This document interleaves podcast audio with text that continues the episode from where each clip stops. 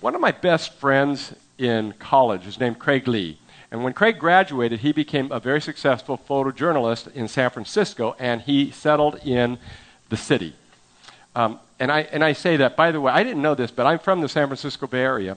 And so when you're in the Bay Area, you don't call it San Francisco Bay Area, you call it the Bay Area. And you don't call it San Francisco, you call it the city. I didn't know that I did that till I was an adult, and somebody brought that to my attention. So it's just kind of a cultural thing, all right? So, but Craig settled in the city, and um, and that's where he lived, and he got married to Holly, and we loved Holly, and it's been a number of years ago now. It's probably about 11 years that we went back to do their wedding ceremony. I was living in San Diego at the time. We went up to San Francisco to do the wedding, had a great time, and it was one of my favorite times in San Francisco. There are things that I don't like about San Francisco but there's things that I like about it. And we had a great time. We stayed in Little Italy District and we ate. And we ate. And we ate. And it was like international cuisine. And there was the food from the wedding. And then when it was all over, we went back to Sacramento, where Craig was from. And because he's Chinese, we had dim sum at a big restaurant. And I felt like this was the never ending meal. It was like all we did was eat and eat and eat. And we're going to talk about a never ending meal today as we continue our series on classic rocks. It sounds like classic rock and roll, but we've said that it's not. We're talking about kind of those rock solid foundational narratives on Jesus' life that you hear about sometimes all the way from Sunday school up, and we're going to look at them a little bit more deeply during this series, and that's what we're doing today. But because we have talked a little bit about rock and roll, I'm going to get in a little rock and roll story. Not that I would advocate rock and roll for everybody all the time. Not all of it is good, of course. Um, but there are songs that are part of our culture and sort of fun. There was, Craig and I both liked the band that originated from the city, and my senior year in high school, they came out with a song that has since become sort of my generation's song for, for the city. Um, do you know what band I'm talking about? Anyone want to guess? Journey, right? You know, and I still listen to that song, you know, lights, you know, when the lights go down in the city. When I cross the Bay Bridge to go see my buddy Craig, I often turn that song on for sentimental reasons. So that, there's, there's my story for that. Now we're going to get into something more important, though the meal. Oh, that sounds pretty good, too. A never ending meal. Sounds like heaven, doesn't it? Well, we're getting there. What story am I talking about? What narrative am I talking about when I talk about a never ending meal um, earlier in Jesus' ministry? Sunday school story. Good guess. First guess Brandon hit it right on the nose. We're going to talk about the feeding of the 5,000 today. When we talk about the feeding of the 5,000, we usually talk about Jesus feeding the 5,000, right? Truthfully, the theme of this passage is that Jesus provides. And he always provides. He is the great provider. But there's a secondary part of it. Jesus doesn't usually just provide, but he provides through people, through us. And in this case, Jesus is not the one who serves the meal. The meal is served by his disciples.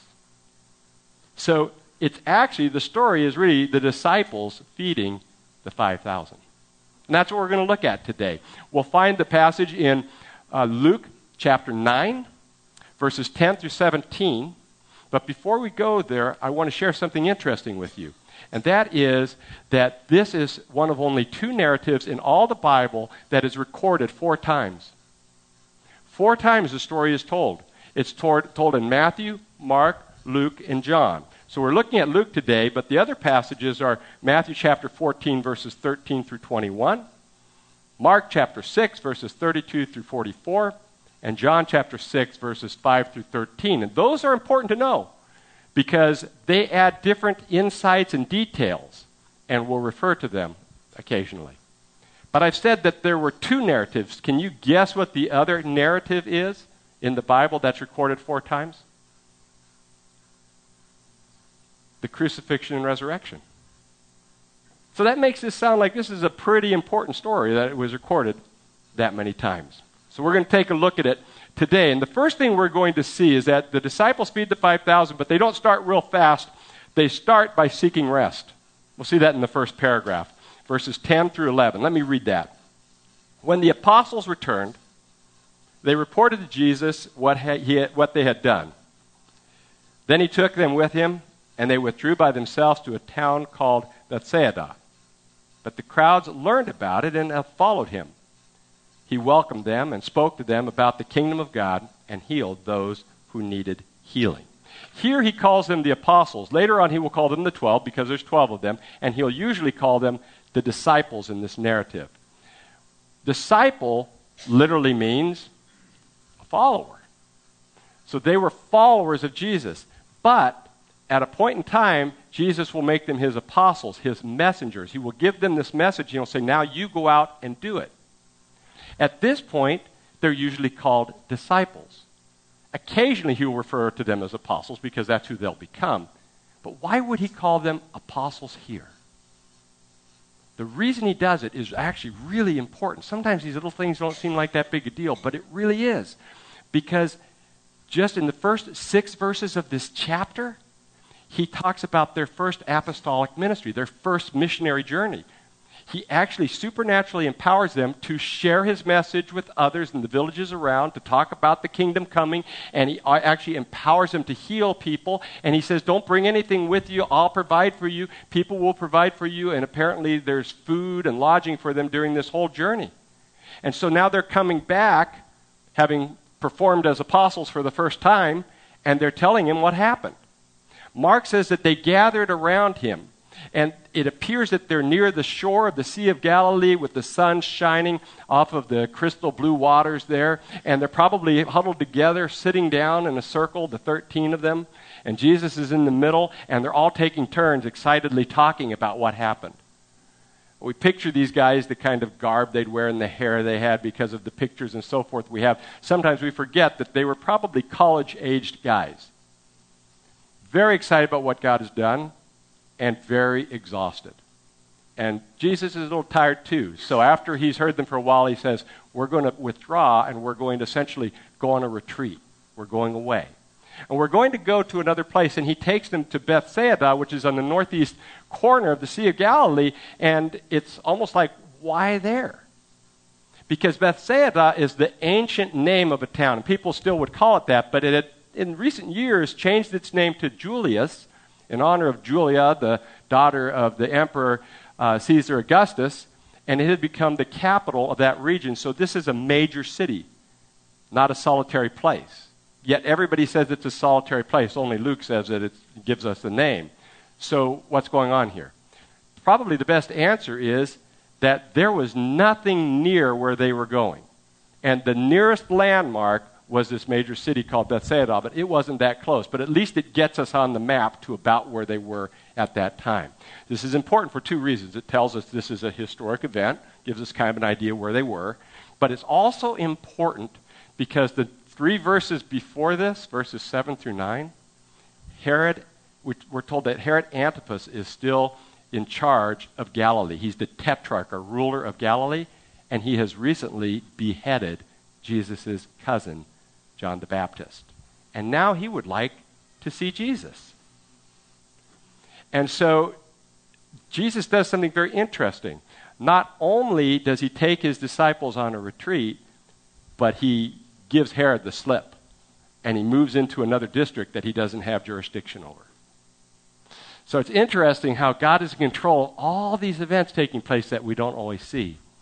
So he gets them to where they need to be, and how'd they get there? Matthew says they took a boat. They got a boat and they started going. But the people came and followed them.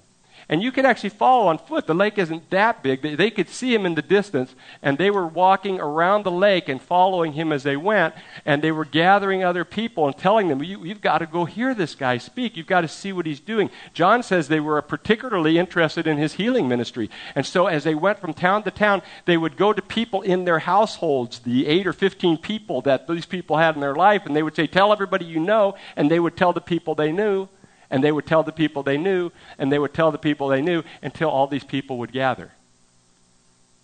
And that's what we do in ministry, right? I mean, we repeat it again and again. It's, it's, it's there in almost every passage that you tell the people around you. You have an impact on their lives. You invite them. And so we encourage you to do the same thing. People that you live with, go to school with, work with, tell them about how God has healed your life. When it's appropriate, when the time's right, tell them what God's done in your life. Tell them what He's done in the lives of others that you know. Tell him, you know, what he's doing in the church. Tell him what you're learning from your Bible. Invite them to come to the church or the ice cream social. Um, and, and different times it's appropriate. But we encourage you to do that. In this case, that's what happened. Until they had gathered this large group was trying to get to that destination before Jesus did. Whether they got there first or not, I'm not for sure.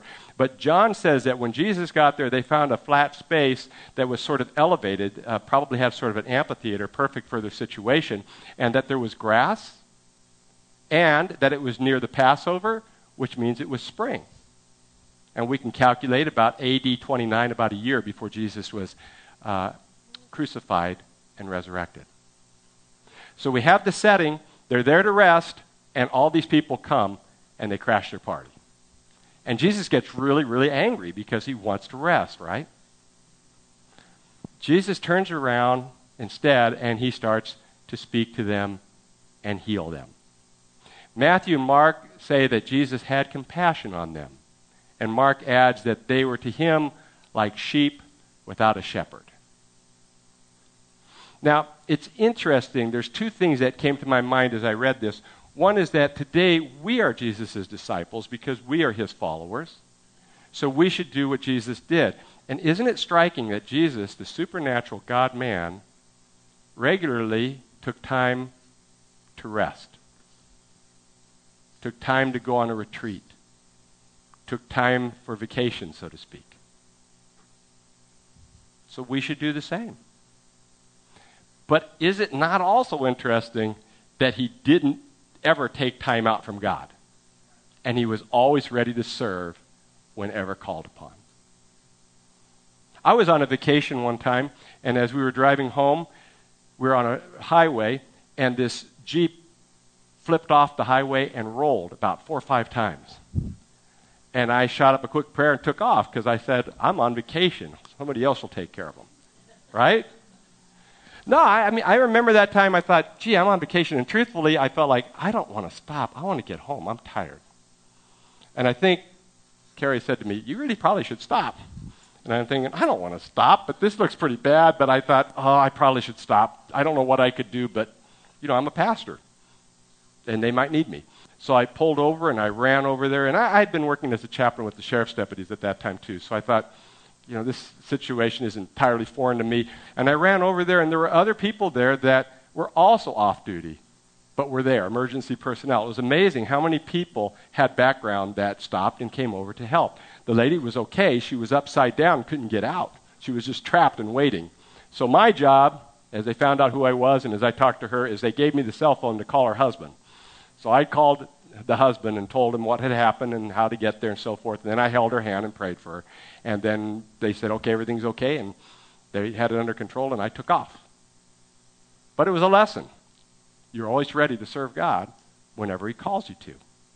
Now, the second thing uh, that we see is that they could not imagine feeding these people, feeding the, the 5,000. Verses 12 through 14.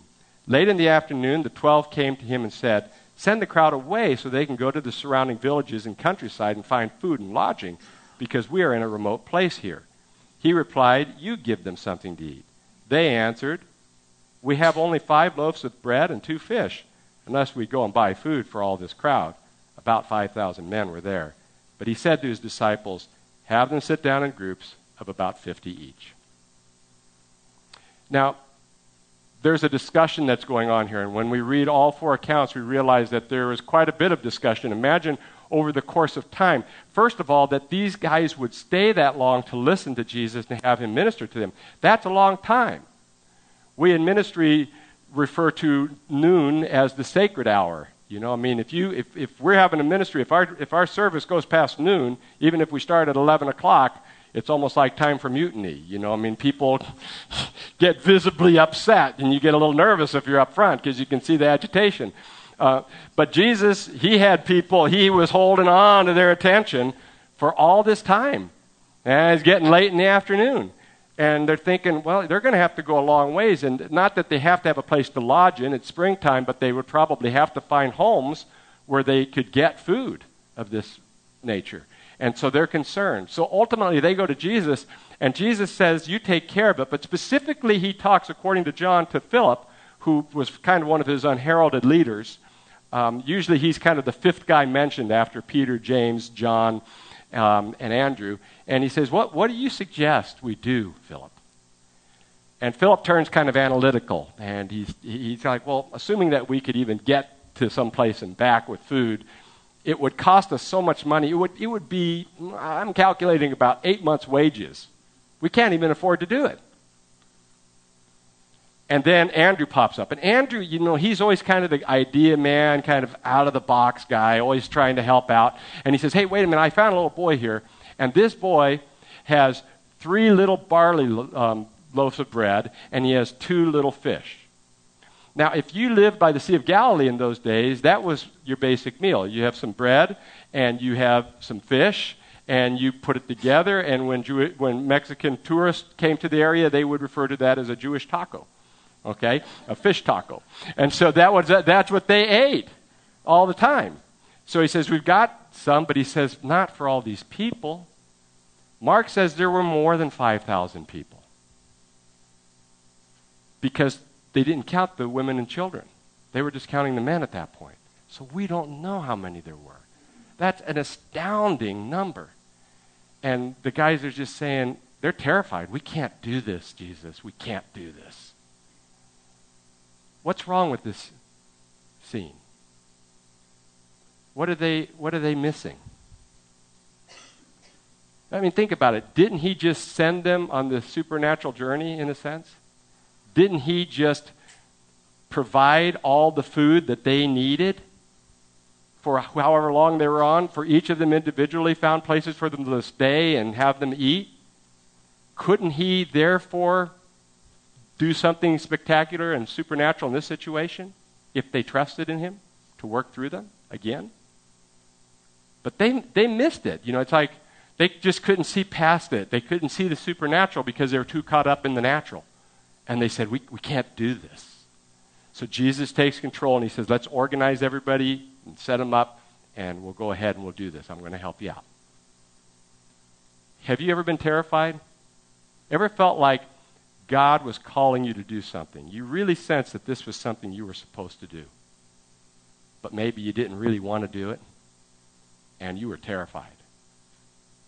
Maybe it was a job promotion that you were afraid of, but you kind of knew God wanted you to apply for it. Maybe it was the move that you didn't want to make, you didn't want to move, but you needed to.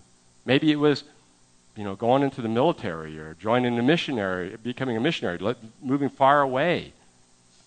Maybe it was asking that girl to marry you. Maybe it was starting a church. And it wasn't what you were planning on doing or wanted to do exactly at that time, but it was, you knew you had to do it. Can we step out in faith and believe God for that? Like the song we were singing. What is it that God would want you to do? Then the next thing we see is that they feed them through Jesus. Verses 15 through 17, or, uh, with Jesus' assistance. The disciples did so. They did what he said, got everything ready. Everybody sat down. Taking the five loaves and the two fish and looking up to heaven, he gave thanks and broke them. Then he gave them to the disciples to set before the people. See, the disciples actually did the serving. They all ate and were satisfied, and the disciples picked up 12 basketfuls of broken pieces that were left over. Now, people will often talk about the similarities between this meal and the Last Supper and try to draw some spiritual connections and so forth. But truthfully, that's how they did every meal in those days. You would pray a standard Jewish blessing over it, you'd break the food, and you'd hand it out. So it's just, it's just basically a meal at that point. The real interesting connection is the prophetic connection. If you go back to 2 Kings chapter 4, verses 42 through 44, you have the story of Elisha, one of the great prophets in the history of Israel. He fed 100 men with only 20 loaves of bread, and there was food left over. So Jesus is now again being equated with Elisha, but he's even that much greater than one of the greatest prophets of all. The, the thing that really blows people's mind is that this even happened. And it's interesting that there's been all sorts of research and efforts throughout history to try to disprove this event. Stemming from people saying, well, what happened is it just inspired people to get out their own food. To one guy going so far as to say, I think what happened is he hypnotized them all, which, of course, would be a miracle in itself.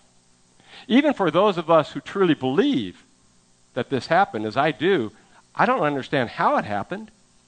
Did, did they multiply in his hands as he put them in um, to the baskets? Did they multiply in the baskets? Did they multiply in the hands of the disciples as they handed them? We don't know. It's a miracle. You can't really fully grasp miracles. But we know that something incredible happened on that day. Now, people will say, Where'd they get all the baskets from? Actually, people carried little wicker baskets with them. They were like their lunch pails in those days. And so that's not a problem. They had 12 of them, um, and they probably used other people's, and then at the end, they gathered everything together in the 12 that they had, and so they had 12 left over, which would be symbolic, again, of the 12 tribes of Israel, probably that Jesus feeds, had come to feed the 12 tribes of Israel. But what really blows my mind is that they had 12 left over. Think about that. This is that whole idea of a never ending meal. He could have kept on going.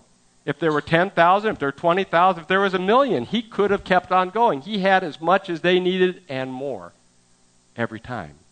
So it shows how Jesus provides. I thought it was striking that Jesus, again, the God man, gives thanks for this food. And what an example it is for us. We're pretty flippant in our country when it comes to thanking God for our meals because we have food all the time. We have whatever we want. In most countries in the world, you're lucky if you get one meal a day.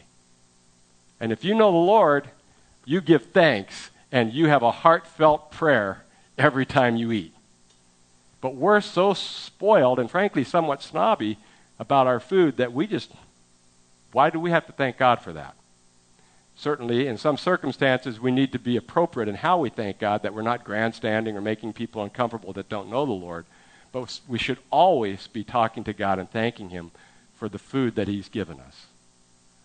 The other thing that I think is very instructive is Jesus could have done this whole thing himself without their assistance.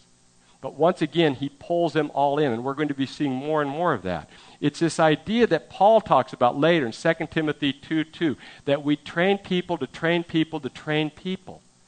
Jesus multiplied himself. Great leaders multiply themselves in great leaders. They keep building and keep bringing other people into ministry. That's what we should all be doing, whatever our job is. And that's what we should be doing in ministry. Now, let's wrap this thing up and look at some practical applications for us. The first one is just the word rest. Make sure that you get rest. And that may be different for some of you. You know, some of you may be um, that you want to go take a run or you want to do some painting, listen to music, read a book, take a nap, you know, whatever it is. But make sure that you rest and get some refreshment and get your mind off of all the things that are bothering you. But when you do that, uh, and, and by the way, take a vacation. You know, make sure you take a vacation. But when you take a vacation, make sure you give online so we can take vacations. Have you seen that lately? We keep putting that up. Yeah, so make sure that. Okay. Um, thank you very much for our, my vacation in advance. Um, but, but, but we need to do that, don't we? We all, even I, I need to get away, and it's hard sometimes. You know, I can give all these excuses. Well, if I get away, I'll have all this work that's going to back up when I come back. But we need to get away, get our mind off of things, and, and it actually gives us a fuller perspective when we come back. And then we have more energy. But you never take a vacation from Jesus. You never take a vacation from your Bible. And you're always prepared to do what He'd call you to do. The second thing that I'd look at is challenges. What challenges has God put before you? And only you can answer this question, but what is there that God may be asking you to do in your life? And you're a little bit scared of it. And I encourage you to take that step. You know, I've discovered that I like my life to go really smooth and everything easy without any ripples. But I've discovered through the years that I'm actually happier, more fulfilled, and walk closer to God when I'm living a bit on the edge. Um, so I'd encourage you, within reason, to live a little bit on the edge. Take that little step of faith. in whatever it is in your life. And then the last area that I'd like to look at is this whole idea of me to we. There's a book called Me to We. I think that's a clever name. And it's this idea of Jesus teaches things, it's from him to us. Um, and the things that he's teaching us to do. And so we look at that and we say, well, you know, we're the disciples today, right? So Jesus works through us. How does Jesus feed people today? How does he take care of people today? You know what? He does it primarily through you and through the people of this world. Does anybody here sell seed? You sell seed, right? Rex, or kind of, you know, you work with seeds. And, and other people here, anybody plant seeds? You know, Stan, I see Stan, there's people, my wife does.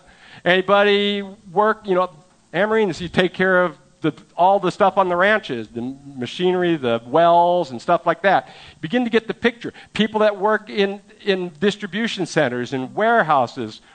You know, aren't you work in a warehouse. I mean, and, and, um, and Kurt does, does distribution stuff. You take all this stuff that people give of different kinds. And then you have people that do the computers that work all that. You get the picture? There isn't a job that a person has in this room, including raising kids full time, that isn't a ministry. You are doing the ministry.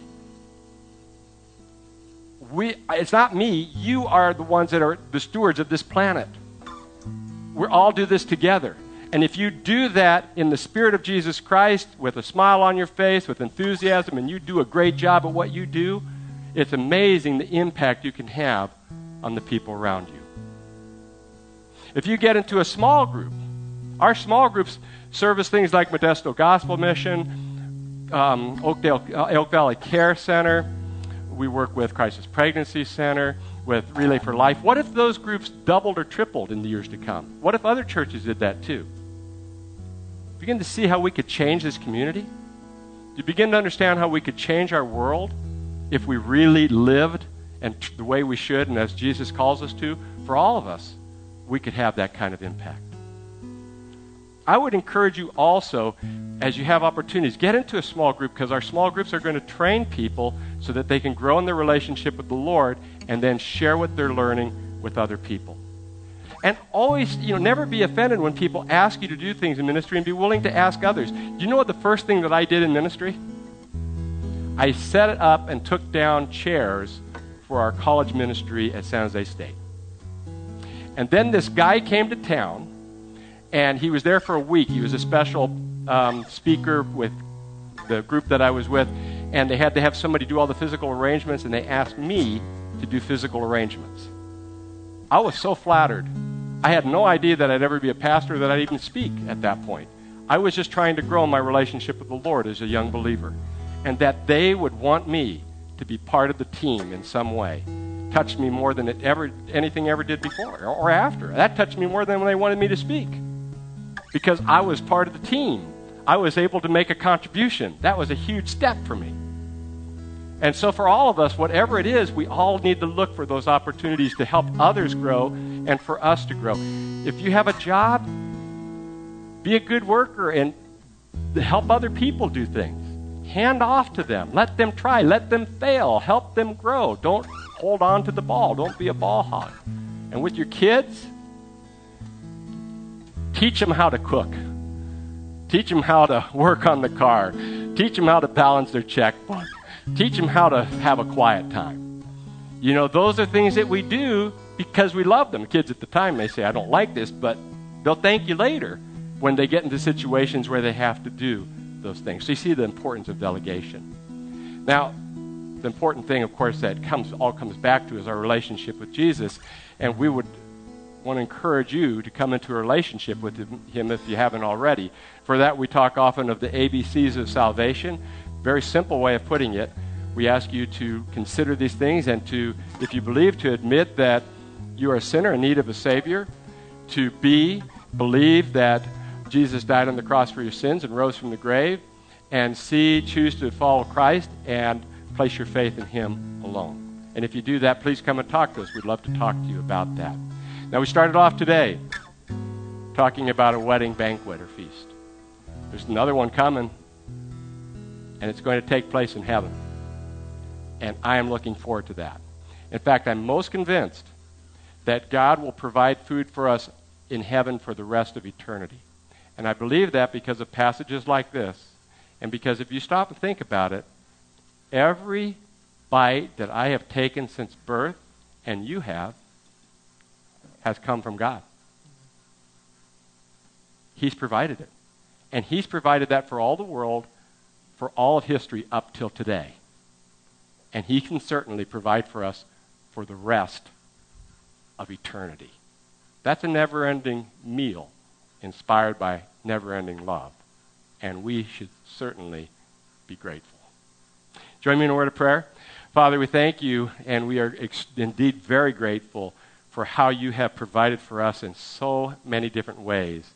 And we think today specifically of how you've provided for every meal, and that you provide the strength and energy to do the tasks that you would ask us to do. Help us to step out in faith. Help us to look for opportunities to challenge others. Help us to be encouraged when we're challenged, and help us to each of us grow to know you better um, and be expressions of you in work and play and whatever we do. Pray that all of life will be a ministry for each of us as we trust more in you.